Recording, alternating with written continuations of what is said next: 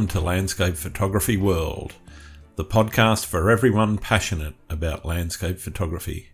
I'm Grant Swinburne and I'll be your host on this show, talking to landscape photographers about their motivations, likes, and dislikes.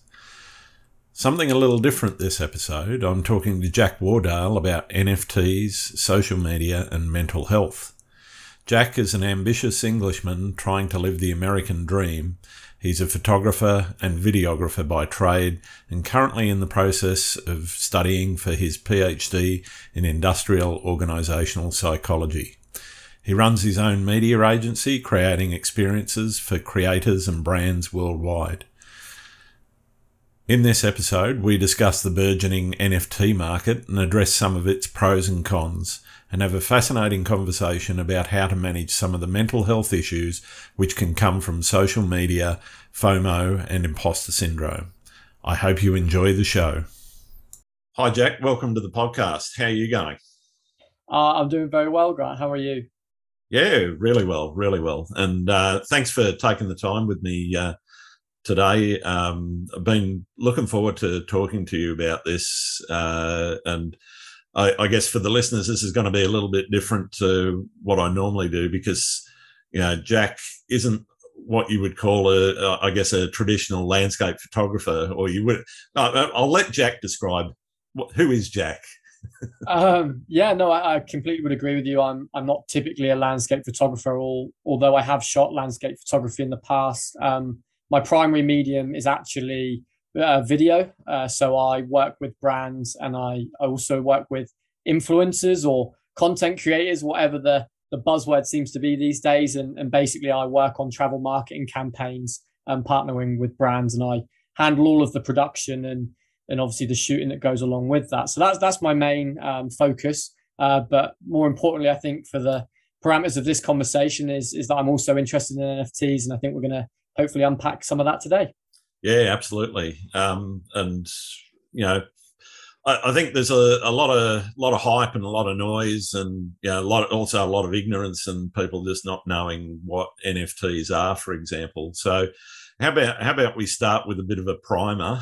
Uh, what what are NFTs and how do the, how does it work, and you know, what what does the, the, the market actually look like right now? Yeah, um, loaded question for sure in terms of what does the market look like right now because it kind of changes every. we can leave that one off. yeah, um, but in terms of what NFTs are, so they uh, the NFT um, acronym stands for non fungible token, and what it basically is is it's uh, the digital transformation of art and ownership. So, unlike how you would have a certificate of authenticity in real life, um, an NFT grants you digital um, authorship of a digital product, whether that be a photo, video, or any piece of digital art, and it forever will stay on what's called the blockchain. And the blockchain is basically um, a public um, transaction ledger um, that's available um, to anyone.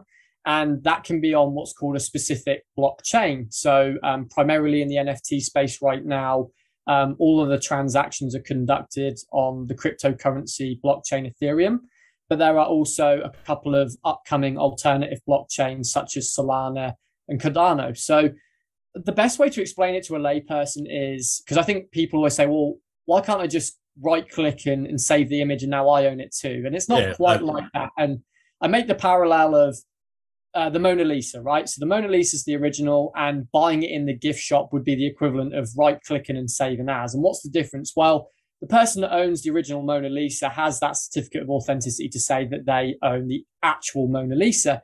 In the same way that in the transaction ledger on the blockchain, I can see that I have the digital ownership of that digital asset, whatever that may be. So there are a lot of parallels with um, how art operates in the real world, but there is just that digital dimension to it. And hopefully today I can kind of demystify um, some of those uh, growing pains I think a lot of artists in the real world are having when it comes to transitioning into the digital world and understanding how NFTs work and how can I integrate my physical art into a digital medium.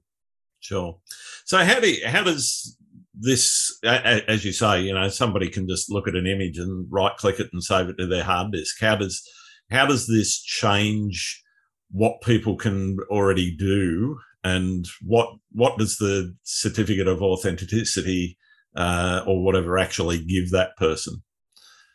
Yeah, so I think um, because it's digital, um, there's a greater ability for your work to be seen by a whole new market. Um, by innately being a digital marketplace, you could have someone interested in your work from Australia, the UK, America, anywhere theoretically that has a an internet connection that's interested in the market. So I think the biggest um, advantage of, of trading over to a digital market is you have so much more exposure and you can also build on your real life demographic that you're targeting. Um, in, in terms of how, how does it kind of compute with regards to the authenticity, um, the blockchain, as I mentioned, is public. So you can always see exactly who has digital ownership of your product. Um, and that's because of the transaction history that is, as I said, publicly available. So let's say I have a digital product and I'm an artist and I make something. Whoever buys that from me um, will receive the digital ownership through that transaction. You can um, literally look through your whole transaction history to see every single owner that consequently owns that piece. What that allows artists to do is actually um, regain some of that uh, secondary market money that's often lost in the real world. So, for example, if someone buys your painting one day, you're probably never going to see that painting again. But with this digital um, asset, I can track exactly where that painting is going or the digital, um, you know, piece of that painting, and I can actually attach royalties to that painting. So even if it gets sold on and on and on, I, as the artist, actually still get some of those um, repayments um, through royalties, mm. and that puts a lot of value back into the and, and responsibility and ownership back into the artist's hands. I think a lot of people in real life, like I said, they'll see their work get sold once and, and they'll never see it again and it may go for millions eventually the cool thing about nft space is that if it did go for millions you'd still be entitled to a certain percentage which would be calculated through the royalties that you you put up so i think that's another real benefit and then the final benefit that i really think is cool for nfts is that the transaction happens simultaneously so unlike ebay where maybe you would sell something and then you would you know wait for the, the customer to pay before you sent the image as that payment is made, the image goes the other way because it's all done digitally. Um, So there's no having to wait. There's no lag time of waiting for payment before you send that um, digital NFT. It happens simultaneously, so both parties are happy. So I think those are the the main differences slash advantages to having a digital product, and I don't think that that's exclusive from the real world either. I see a lot of utility between offering an NFT and then as one of the perks of that digital owner offering the NFT some artists have then said, well, you've bought my physical photo, for example. Um, here's a physical print to go along with that, and I can ship that to you. And that's again the benefit of having this public transaction ledger.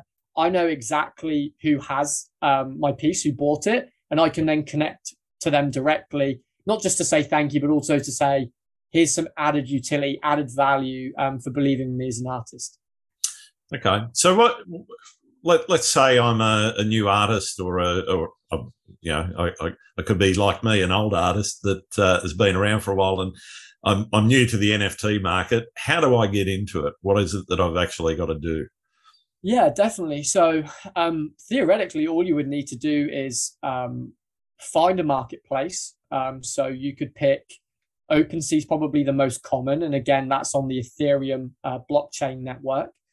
And even taking a step back from that is actually changing your US dollars or whatever currency you currently operate in to uh, the cryptocurrency, which in this case, like I said, is, is Ethereum. So there's something called um, an electronic wallet, and that address that belongs to your wallet is kind of like your identification.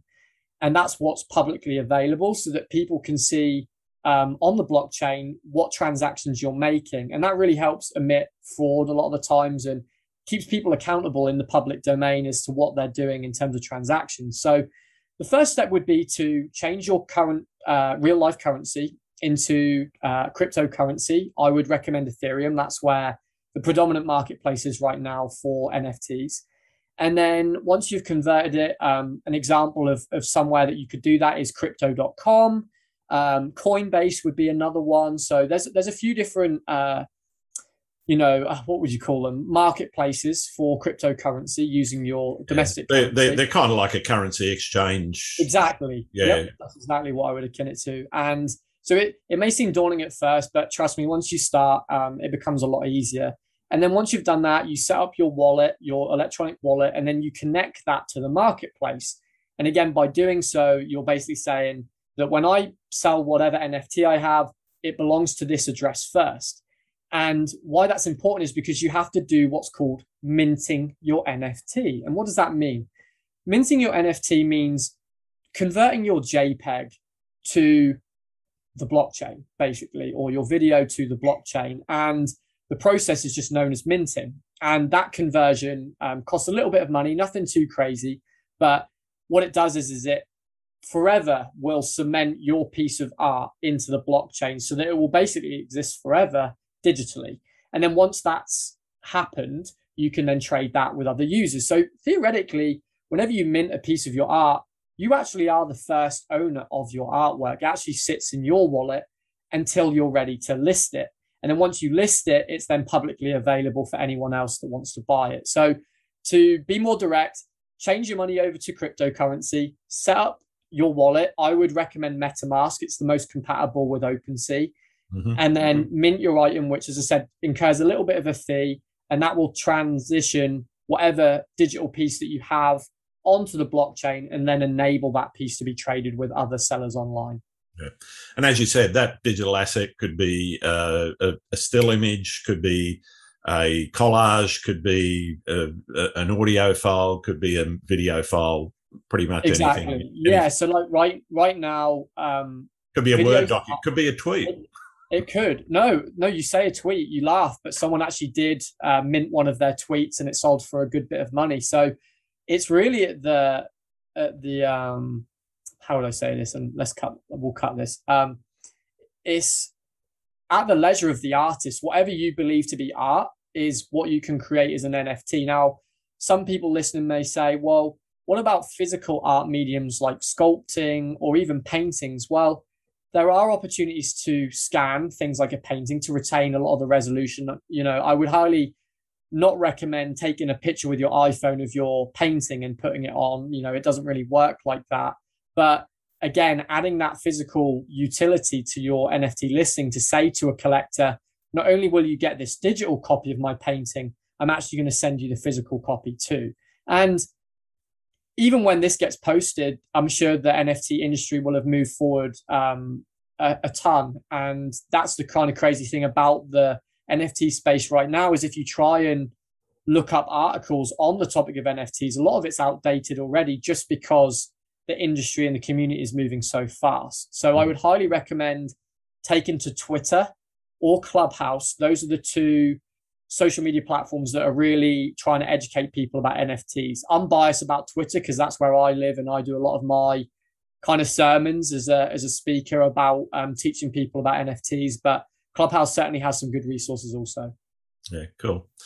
So when um, you you you've got it out there in the market, um, how do you know how do collectors find it? What what's what's the best way for people to connect with your work? Because you know it's it, it's very much like um, I mean I I know the the the physical industry, you know, for print sales, you know, you put up your website and you know, you blast it out on social media and you might even pay for an ad on Instagram or Facebook or whatever, you know, or even Twitter. Um, and, you know, hopefully you might get a few bites out of that. But, you know, how, how, do, how does somebody find your art in, in these marketplaces? Sure. And I think that's a million dollar question right now because the market hasn't matured. There's not the best functionality on these marketplaces to connect collectors and artists. So for the time being, anyway, and this could change very readily, and I'm I'm making a really firm push towards OpenSea, one of the marketplaces, in order to add a category for photography because that doesn't even exist yet, and that will bring a ton of eyes to the community. But until then, social media is is the best platform. And I know Grant that you talked about paid advertising doesn't really work because people, not enough lay people know what NFTs are yet. Mm-hmm. So anyone that's listening and thinking, well, is there even a market for my piece yet? There will be, and there already is, but not to the extent of the real world right now, just because everyone knows what a physical gallery looks like. But not everyone knows what an NFT is, let alone a virtual gallery. So if you are going to jump in now, you are going to be one of the first movers, although the the market is becoming more saturated by the day. I definitely think there's an incredible use case for photographers, for well, for any any artist, but mainly photographers that can make their art both digital and physical. And I do believe that in the future there will be physical galleries that you'll go to, and you'll buy the physical version of the of the photo, and you'll also be eligible for that digital NFT at the same time. So you'll have this kind of two way system some collectors will find you via your NFT and then you'll ship them the physical asset. And at the same rate, people will find you in physical galleries and they'll also get that complimentary NFT for buying your physical print. And I think they'll just work in tandem rather than mutually exclusive of one another. And that, that's where I see the future right now. But the problem is the galleries haven't got the education either. The galleries don't know what NFTs are either. So until we go out into the gallery spaces and say, this is what NFTs are. This is how you can kind of rejuvenate physical galleries to have a, a, a digital component and dimension to them. That's when I think both parties are going to see a, a, real lot of success because it it starts blurring the line between what's digital and what's real. Yeah, yeah. So talking about cryptocurrencies and uh, NFTs, you know, the, there's going to be a lot of people out there that you know a don't really understand the space, but also don't trust the space because it a it's new. They see things like you know the volatility of things like Bitcoin and other other cryptocurrencies versus the the fiat currencies like US dollar, AUD, etc. Um, how do how do people trust it, and what what is it about this that actually enables people to sort of you know actually invest their money in it? Yeah, definitely. And I, and I think I would always harken back to the example of the internet and, and the adoption of the internet. So, what we're venturing into is what a lot of the industry is being uh, coined Web3. So, Web2 was kind of social media and the explosion of that. Web1 was the, the very infancy of the internet itself. But Web3 is going to be this integration into what's been called the, the metaverse which again is is this blurred line between reality and um, the internet. So I think there were plenty of people that were skeptical about the internet when it first um, started being adopted. And I see that same kind of skepticism about cryptocurrency, decentralization, and the, to- the new token economy in the metaverse. And I think I would just say to people that are skeptical, you use the internet every single day, probably, um, without even batting an eyelid. Yeah, you buy from Amazon because you trust that Amazon's going to deliver whatever it is that you bought. You know exactly, and that took time, right? It wasn't something that happened yeah. overnight. The, the, the first the first six months of Amazon, uh, aside from them not making any money for several years, but the first six months of Amazon was that oh, can we trust them? The, this new kid on the block, etc. And now they're everywhere. You know exactly right, and it takes a, enough people to onboard first for people to gain trust. And I understand that there's always going to be people that are very, very skeptic, and there's going to be people that are very, very open to new ideas. But what I would say is this is you cannot hide the future application of AI, of the metaverse, of digital applications, of pretty much everything that we do in, in the world. And the world has never been smaller. And the quickest way for us to reach everyone is through digital, you know, media. Mm. And we're already seeing that advertisers are already putting all of their budgets into social media and online because that's the way that they can, you know, contact and connect with the most people. And it's no different for us as human beings, as social beings. We want to connect with people too. So if any of you are familiar with the movie Ready Player One that was directed by Steven Spielberg, it's a really good crack at what I believe we will see unfold over the next 15 to 20 years with this real integration of people spending part of their time in the real world, but actually part of their time in the digital universe. And mm. it's almost like this next opportunity for people to re rediscover themselves and to be who they really wanted to be the whole time. And I think that certainly the way the real world's going right now is that there's a lot of suppression on opinions and what you can and can't say and what you can and can't do but there really isn't that same rule book um, in the metaverse. And right now, I'm very grateful to be part of uh, the community where we're trying to cultivate those values. Like, what values do we want this metaverse to be built on? And we're really trying to push love, compassion, and belonging.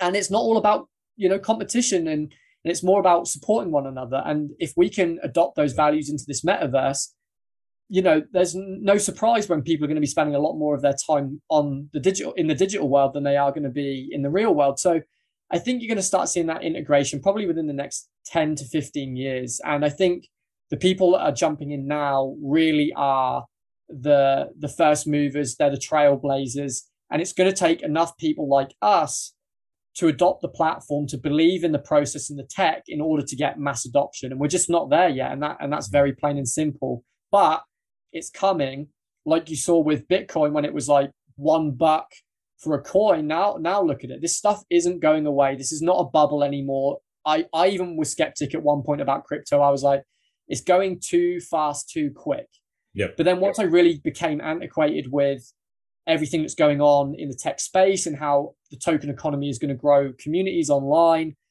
I really understood why we're on this parabolic trajectory that we're on. And yes, we've seen some, you know, um, some kind of uh, plateauing with these cryptocurrencies as the market starts to stabilize a little bit more, and you will continue to see that as the the metaverse, you know, is built out. But if you get in now, you are way ahead of your time and you're going to be in 100, 200 years. Your piece of art, like I, I tweeted this uh, yesterday, your piece of art's going to be in a gallery somewhere and people are going to be like, they minted this in 2021.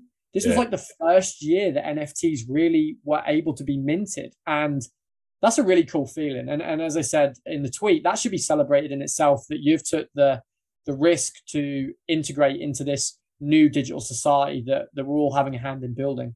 Yeah, sure.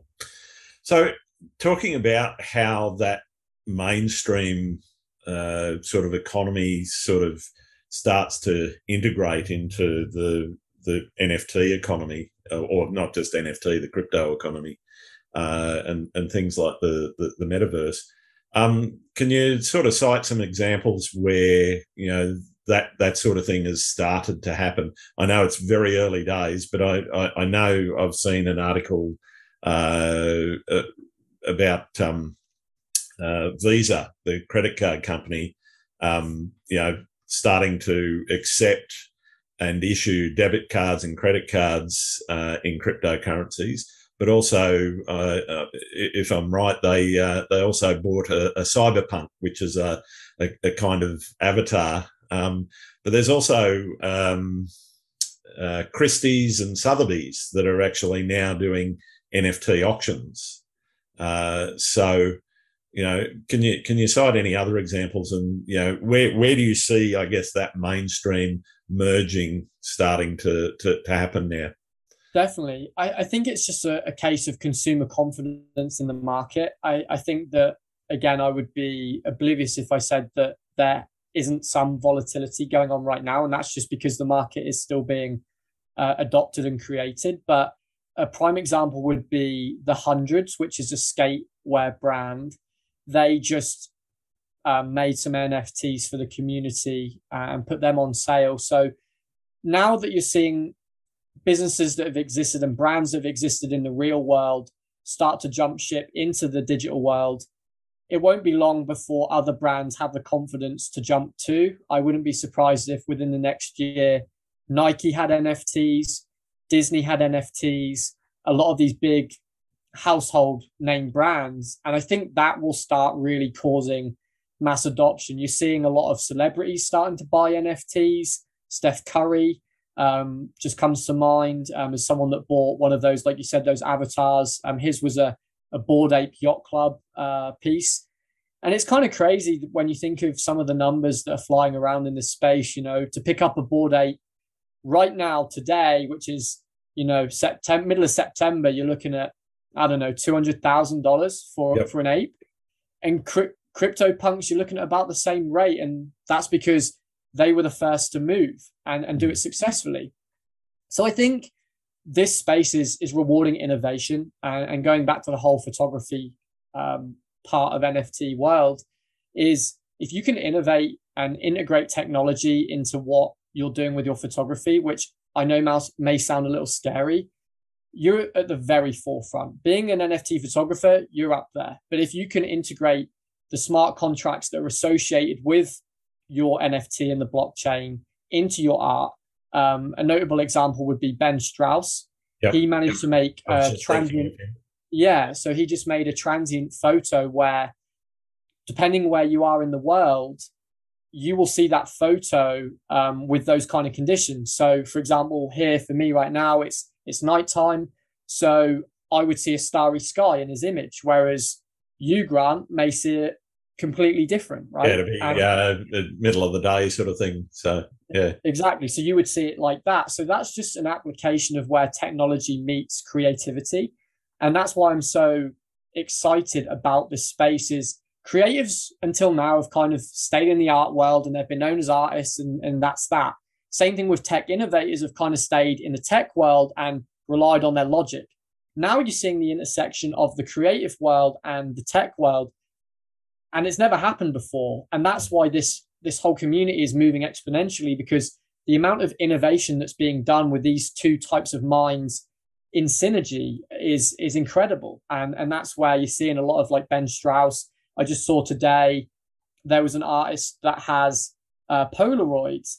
And if you have a certain app there's like this vr experience where you can look at the polaroid and it has like a video kind of like how harry potter does with the whole newspaper they had. And we all kind of watched that maybe what 15 years ago and we're like that would never happen. Come on we're like miles away. And now you're seeing it. And that's the cool thing is that it you know that's today. Imagine what's going to happen in 10 15 years. It's kind of un, unfathomable. And that's why i'm so um, such an advocate for this space because who knows? Once you have creative minds with tech innovators coming together to, to push the world forward. It's a, it's a really cool cool place to be.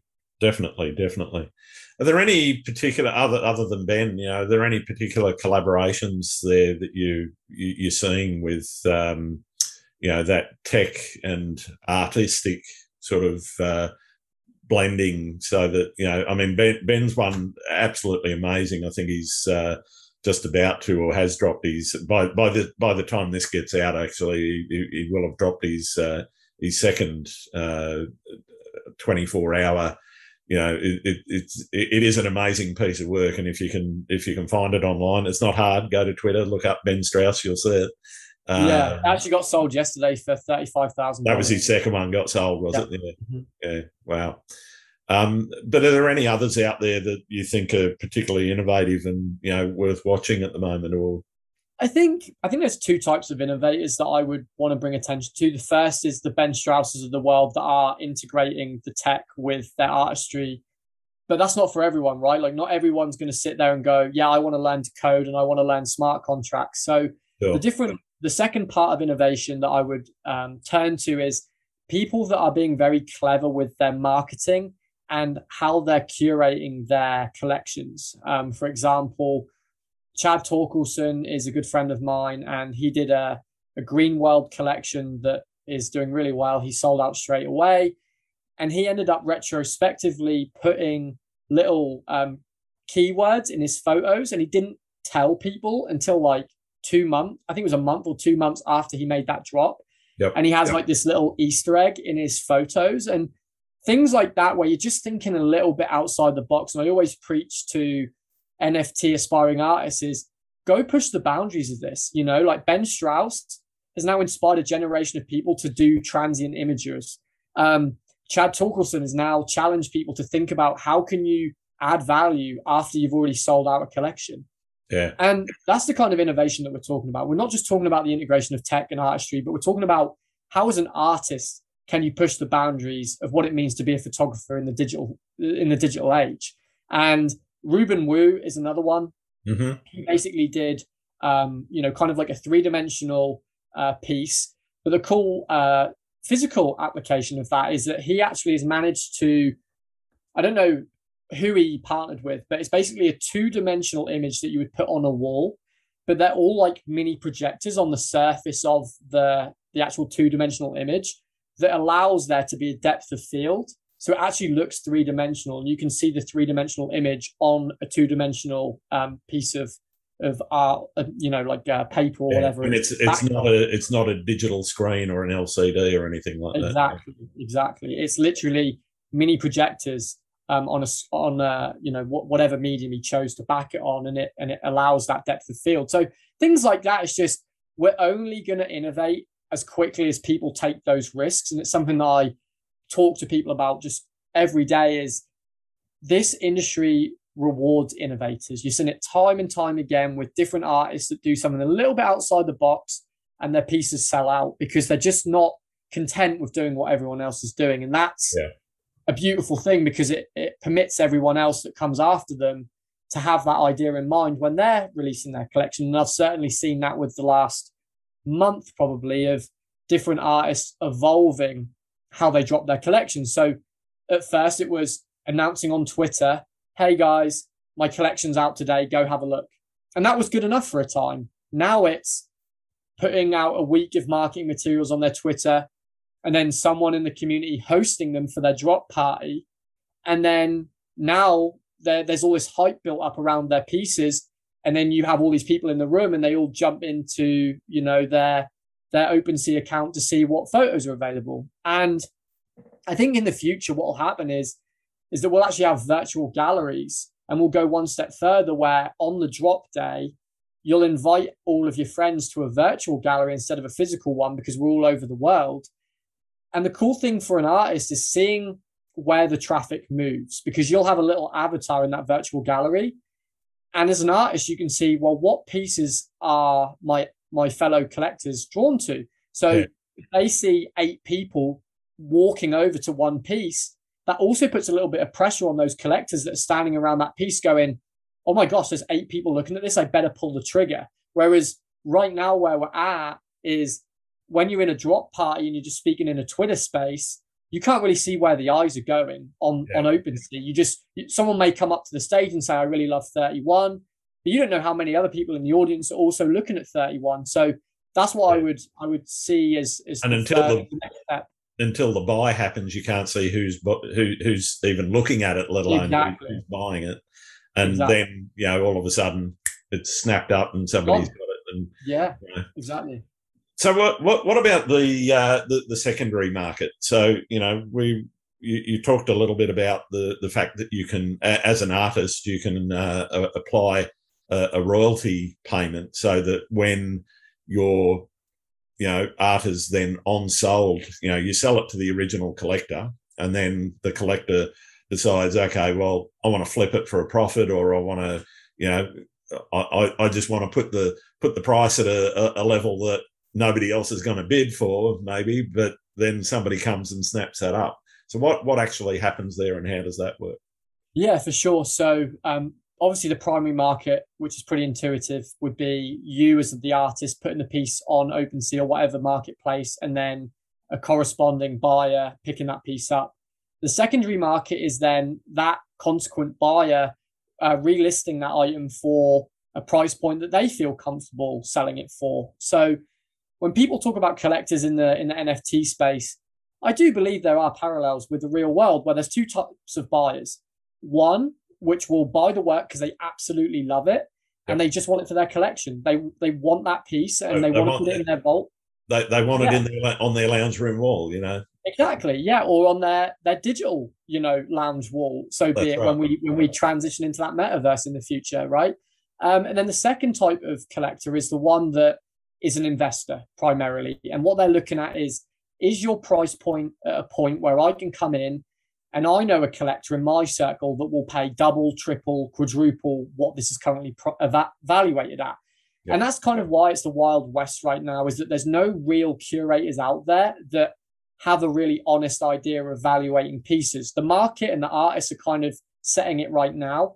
But in the future, I'm sure there will be curators that will come around and will evaluate work on behalf of the artist um, in order for these artists to make their their piece not only sell the first time around, but maybe two, three, four times over. And that's when, like you said, Grant, you're then entitled to that royalty fee, um, which is really cool. Uh, and it's something that you can't really do in, in the physical world. So yeah, that's just tends not to happen in the physical world. Yeah, no, normally yeah. it's it, it's all geared towards either the galleries or the collectors to you know the, the, and and auctioneers. They're the ones that are creaming off that what would normally be a royalty payment. Exactly. Uh, and the artist, you know, they might get the initial sale, and you know, let's say they they sell it for you know a, a piece of art for you know a thousand dollars, right? It may then increase in value, you know, years later, and somebody ends up sending it, selling it the same piece for you know a hundred thousand dollars. The artist in the physical world rarely, if ever, sees any of that. Exactly. But in this, think, in this world, yeah they'll get a piece of that hundred thousand dollars. Um, exactly. And normally, the royalty. What, what, yeah, and royalty can be set. The top end of the royalties you're looking at, I think you can set it to twenty five percent. I wouldn't do that. I wouldn't recommend that. I think that's too much off the secondary. But even just ten percent is pretty fair, you know. And and ten percent of a hundred thousand, it's ten thousand dollars. You know, that's a lot of money for a piece that, in the real world, you, you would kiss goodbye to and never see again. So I think that's a really um, great thing about NFTs. And what I think artists need to realize more in the NFT space is actually that the secondary market is for once more important than the primary market for an artist because if you can drum enough attention to you where your primary sales get sold out, okay, it might cost you lowering your price a little bit lower than maybe what you intended. But if you can say on Twitter, my collection sold out, well, secondary art, uh, collectors and artists will look at that and go, oh, they must have, you know, a pretty good collection here. I need to get in, uh, in on this before the floor price, which if you ever hear that term, it means whatever the cheapest item of that collection is worth mm-hmm. goes through the roof. And all of a sudden you get priced out and you can't have that piece anymore. And that's what we're seeing is that some artists in the space, some photographers, you know, they'll sell for a reasonable amount, but then for whatever reason, the secondary market tears it up and eats it up. And all of a sudden, it just turns into this cyclic, like crazy parabolic cycle where all of a sudden you may have sold a piece for 0.1 Ethereum, which roughly equates to, let's say, $350, to then 10 Ethereum. And that's $35,000. So, yeah. yeah, so it can really just spiral very quickly. And that's the really fun thing about this space is you just, never know until you put yourself out there and, and try. Mm, definitely. I want to want to switch a little bit onto, I, I guess, the the personal side of that. You know, so it, one one of the things that obviously goes with all of these things that happen in social media in particular is you know you get people with FOMO, you know, fear of missing out. You know, so there's people rushing to, you know, take part in this in you know what's effectively a uh, a, digital gold rush. Um, you know, I I you know been been around the traps for a little while. I, I lived through uh, and was in the the the internet industry and uh, the original dot com boom back in you know ninety nine two thousand.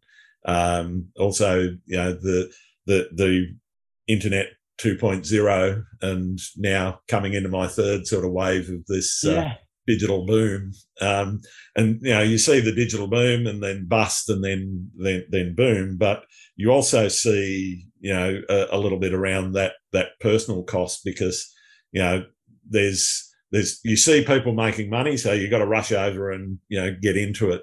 How do how, how do you see that you know affecting people's mental health and how they how they see themselves and how they compare themselves against you know others and so forth you know. You you put a collection up and it doesn't sell you know for example and it could be not not quite the right marketing not quite the right price or just not seeing a collector that engages and and you know decides to be you know supportive of your work. Um yeah to that point about mental health i think that it's it's a real thing. You know, I think we saw a, a lot of mental health uh, issues come out of Web 2.0 and, and the emergence of social media.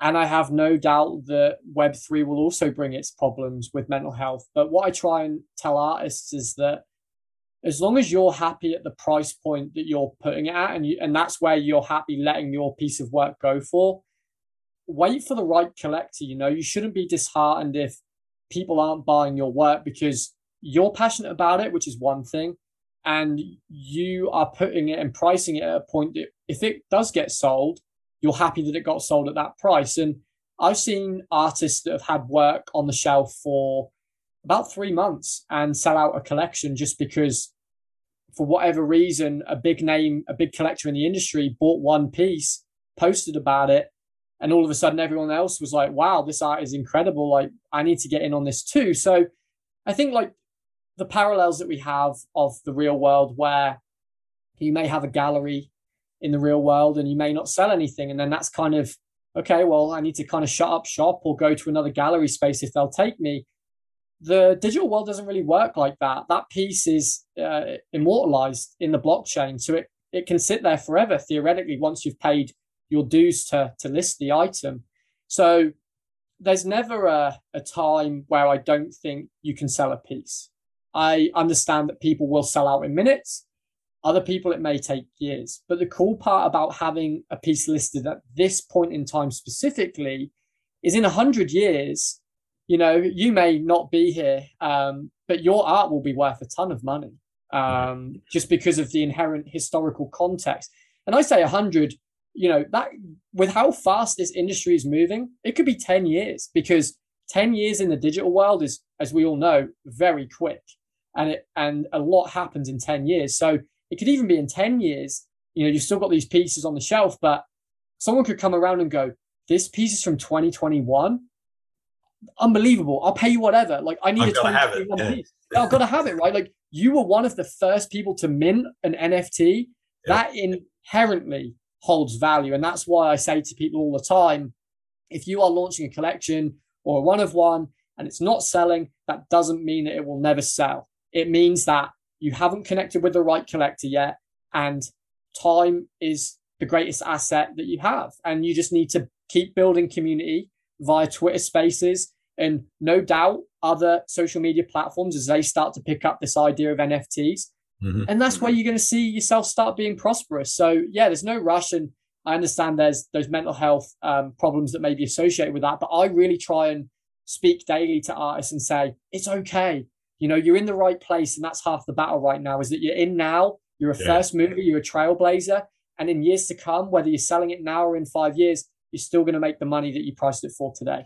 Yeah, because some some things are always going to be a slow burn. Others are going to you know go off the shelves you know very quickly, and uh, the, the the the meteoric rises don't necessarily equate to your work if it doesn't sell as fast being bad or you know it's as i say it, it might might just be that you haven't actually found the right collector for it. You know you haven't connected uh, with with the right people in terms of you know they they haven't seen it. They don't know that you're there.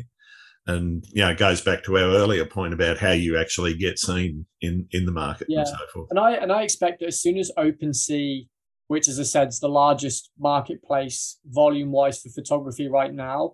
Once that platform puts photography as a category, so many people are going to make out because as soon as collectors can evaluate a piece of photography and know what it stands for relative to the photography market itself, that's where these investors are going to start trading these like collectibles because they know what they're worth. If they see a piece that's undervalued. They're going to snap it up straight away. And you're going to see a lot of artists that right now are unknown in the space become household names in the digital community because of that very notion of bringing a ton of new collectors and money with it into the space.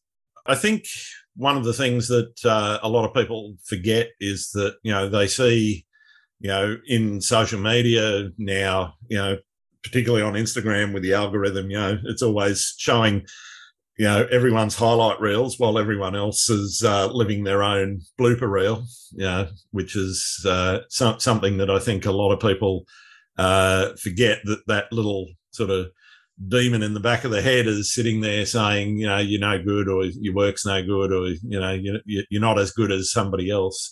Um you know how do you how do you i guess stop that comparison you know that goes on between you and other people's work and you know know, knowing that you know that person may be at, a different point on a on a learning curve or on a on a skills curve that, uh, that than you are.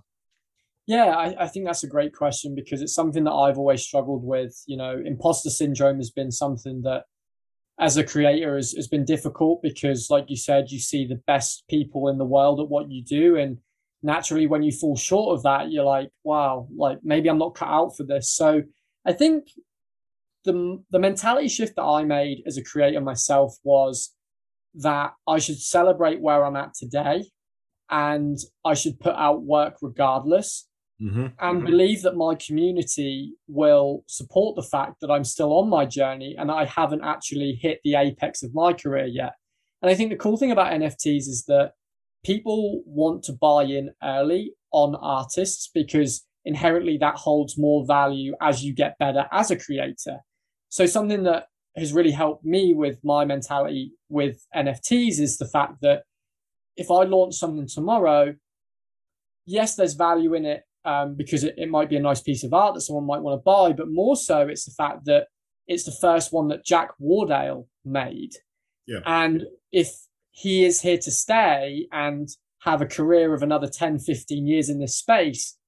Well, by time he's releasing something in 10 years, that first piece that he made at year one is going to be worth a crazy amount of value compared to what he makes at year 10, just because although his prices may have risen as his art got better, people will always want to pick up those first initial pieces when he was still growing.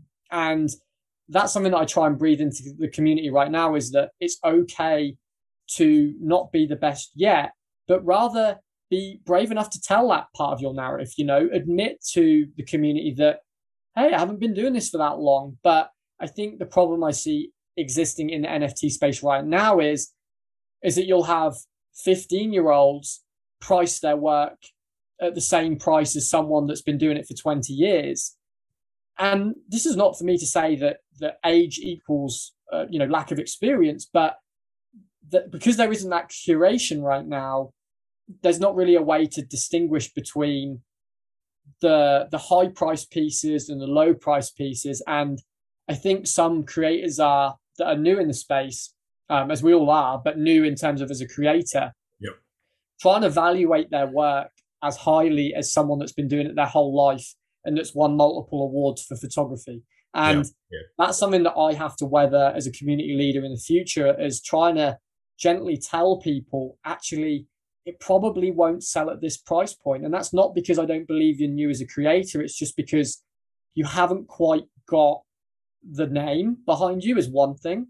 And also you haven't quite developed as an artist yet where I think you can afford to to evaluate your work that highly. And it's going to be a, it's going to be difficult conversations, you know. And I think at the moment everyone's pricing their work around the same price, hoping to goodness that someone will just take a gamble and buy their work for that price point. But I think as the market matures, you're really going to see price points string out where you're going to have some really seriously top artists evaluating their work highly and rightfully so.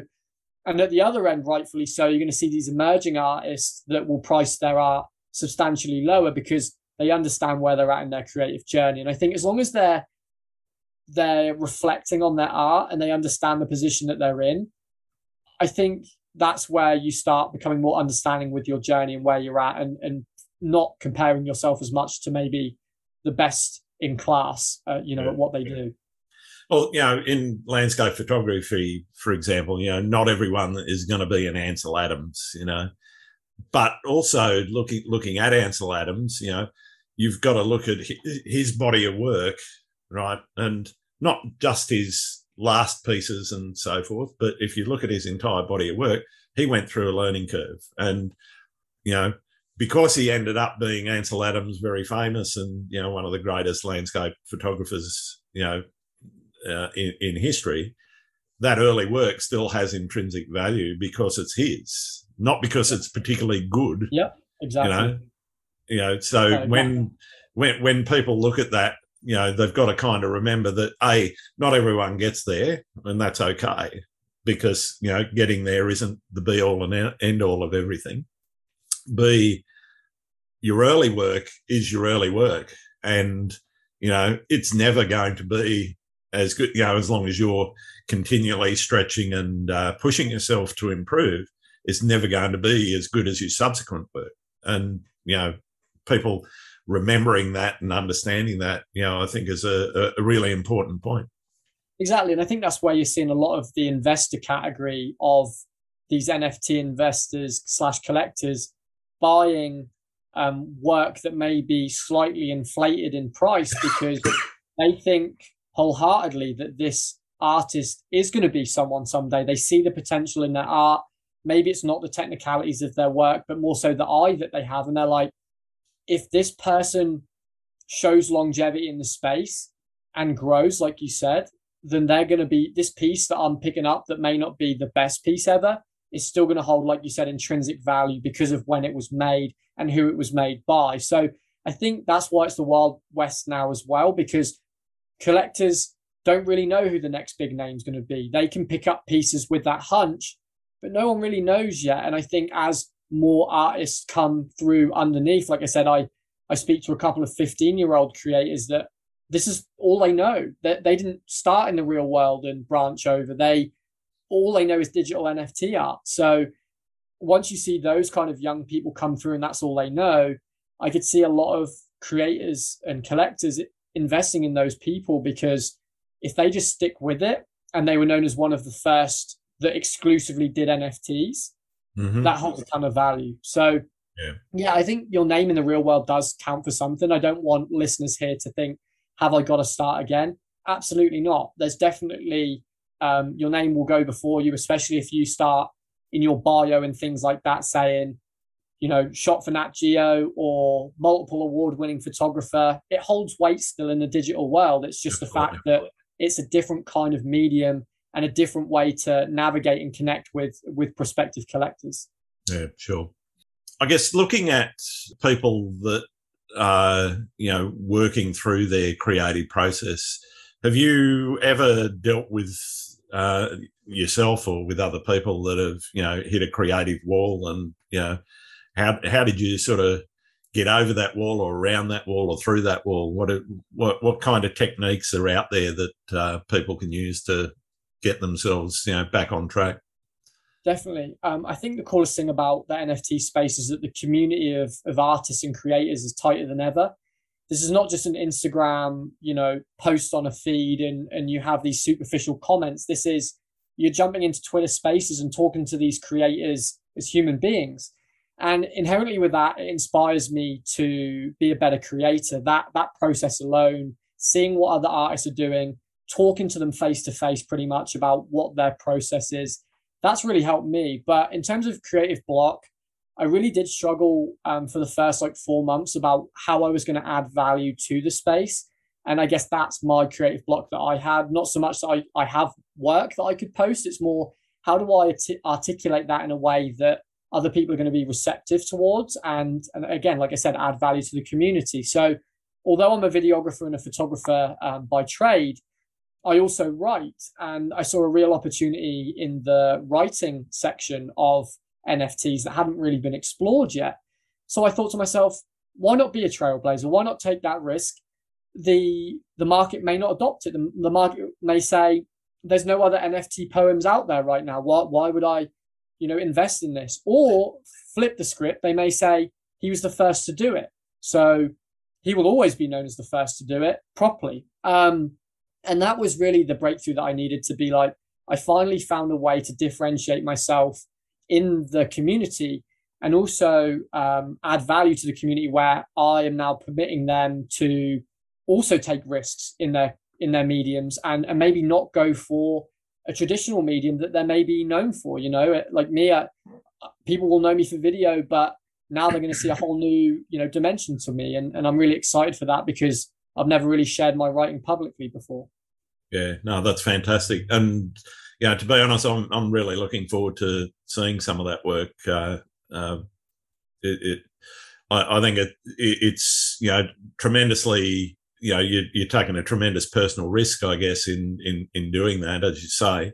But I think you know a, a lot of people you know do tend to play it safe in the art world. You know, they they they stick to what they know. They stay in their lane, and they don't uh, you know they don't sort of shift around and look for other creative opportunities. But I think, as you say, this space is really, you know, one of the one of the places where taking those sorts of risks, you know, it comes at a, a, a it comes at a, a cost. Everything does, but that cost I think is very affordable, and you know, and I don't mean monetarily, I mean you know personally as well as you know fi- financially, but uh, you know that that cost is actually the the cost of entry is really low, and therefore you know whilst you're taking risks in terms of your work and in terms of your reputation and so forth, you're not you know really going to be. I, I, don't think anyone's going to. Uh, you know, hold you up as an example of somebody that, that, that's done the wrong thing, you know, and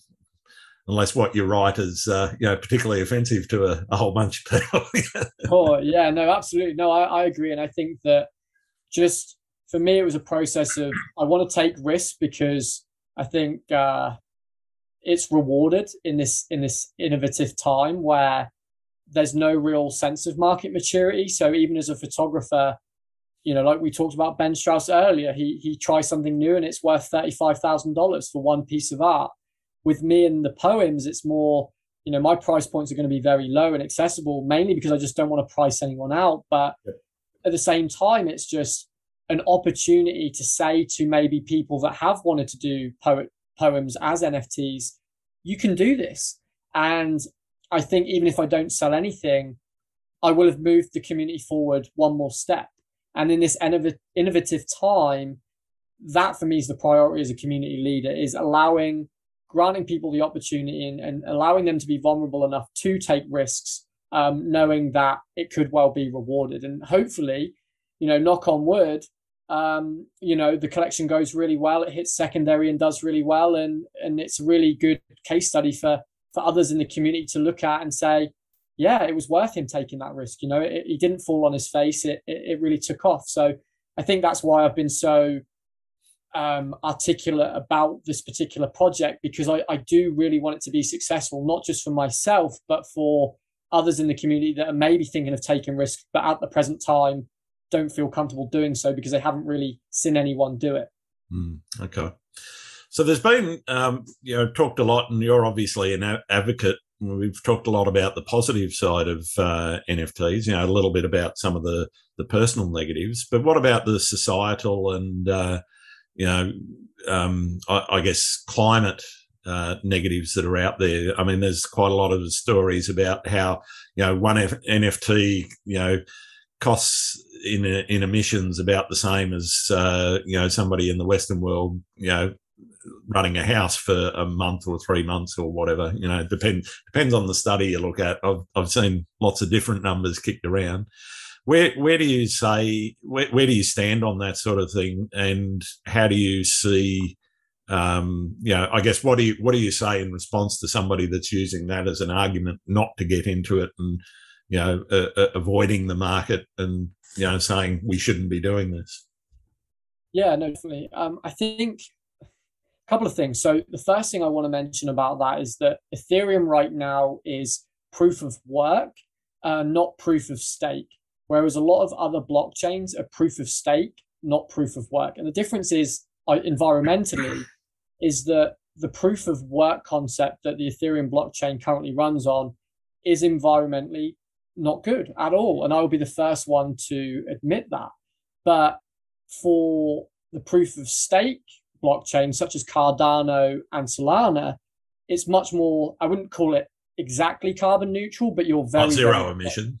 Exactly right. But you're very close. There's still got to be electricity involved, but not nearly as much of proof of work. The good news is, is that the Ethereum network is going to be transferring to Ethereum 2.0, which is to uh, a proof of stake network.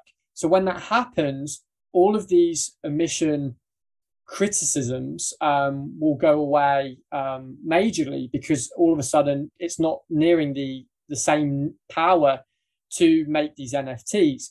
Brings and, brings it into line, you know, for people to get a bit of perspective. Brings it into line with, say, watching a Netflix video or, you know, exactly, exactly right, exactly. And and the one that's that's not wanting to budge is Bitcoin because Bitcoin is Bitcoin and they don't want to change. So Bitcoin will probably always say a proof of of work um, blockchain, which is a shame. But Ethereum, you know, listened to the critics and said, okay, we need to go proof of stake with this to make sure that this is more sustainable. And I think the second point of this is that a lot of people that are selling NFTs are actually giving back to different nonprofits. So understanding that yes, there is an environmental factor um, to be concerned about right now on Ethereum blockchain specifically. Um, I know that my piece, I'm donating some of mine to mental health.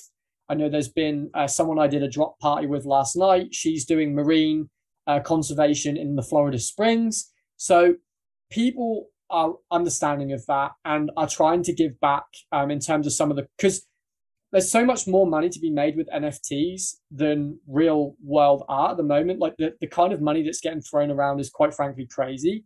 And I think the artists themselves are taking the responsibility and the initiative to understand that yes, this may not be the most environmental practice, but how can we still give back to non-profits and other means of, of charitable work that can hopefully offset in some capacity um, you know maybe the environmental problems that surround the, the blockchain currently.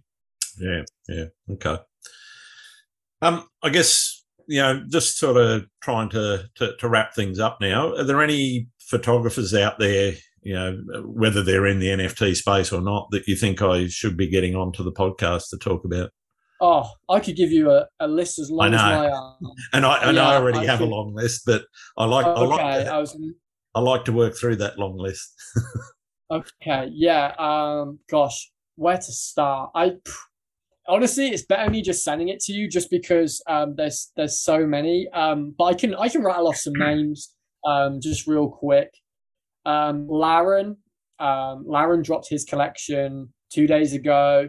Let me yep. just find. Yeah, I've got I've got him coming up on the podcast uh, oh, in, in, a few awesome. weeks. I hope so. Oh well, that's a treat for you guys then, because uh, he's he's an awesome guy as well as an artist. And I think that's the cool thing about Twitter Space is that the people that are doing really well are not just the great artists, but they're the great people as well. Hmm. Um, because there's this real human social component to NFTs in the Twitter spaces that we kind of exist in. So anyone that you pull from the NFT world who's a photographer in the Twitter realm is going to be a good person um, innately. Um, let me just think of some others.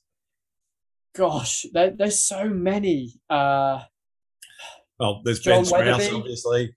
Ben Sorry, Strauss, John Weatherby. Um, gosh, I, it's what it's funny actually. Like you asking me that question, I'm kind of drawing a blank because like so many people come to mind. Um, I'm just trying to think of like for your podcast specifically, what kind of landscapes typically can it be you know pretty much any anything? It's, it's landscape photography world so anything okay. you like. Um kenneth larose um is pretty good.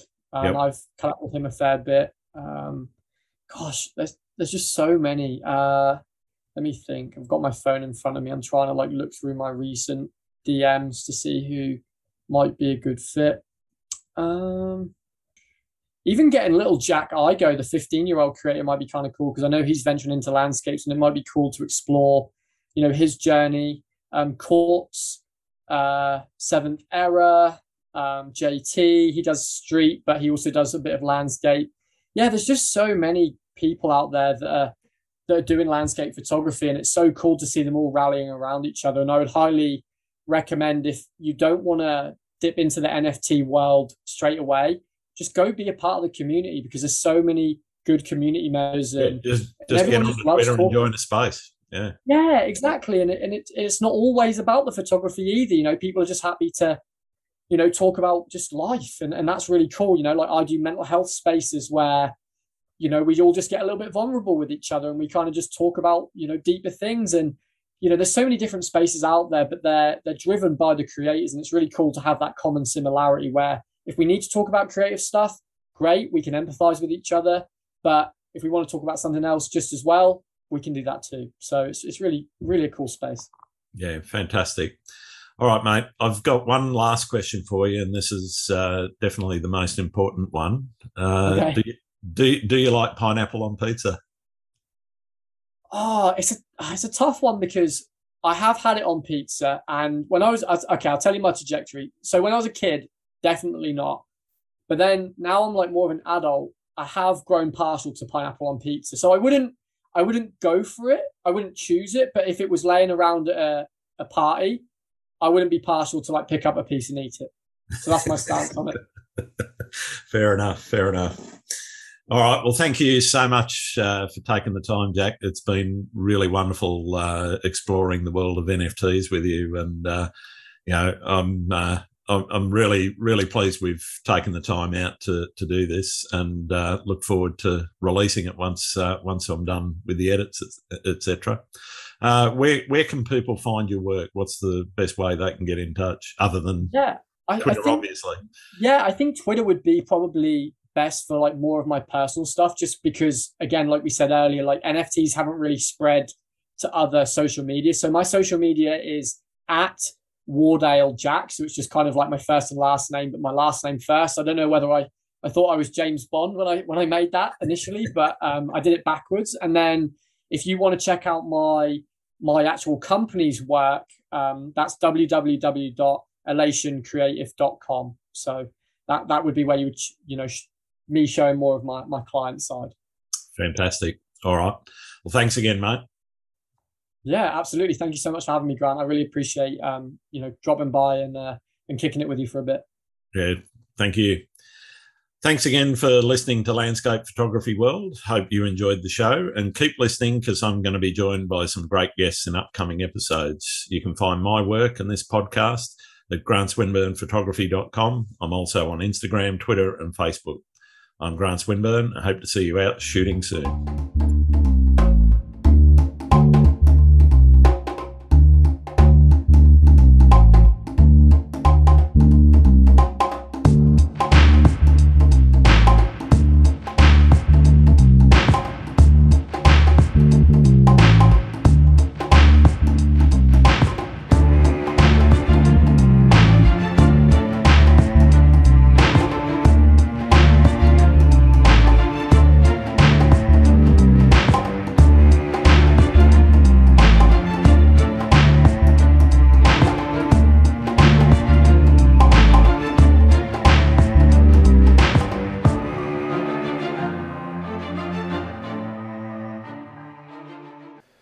If this episode has raised issues for you, or if you're concerned about someone you know, please call Lifeline on 131114 or Beyond Blue on 1300 22 4636.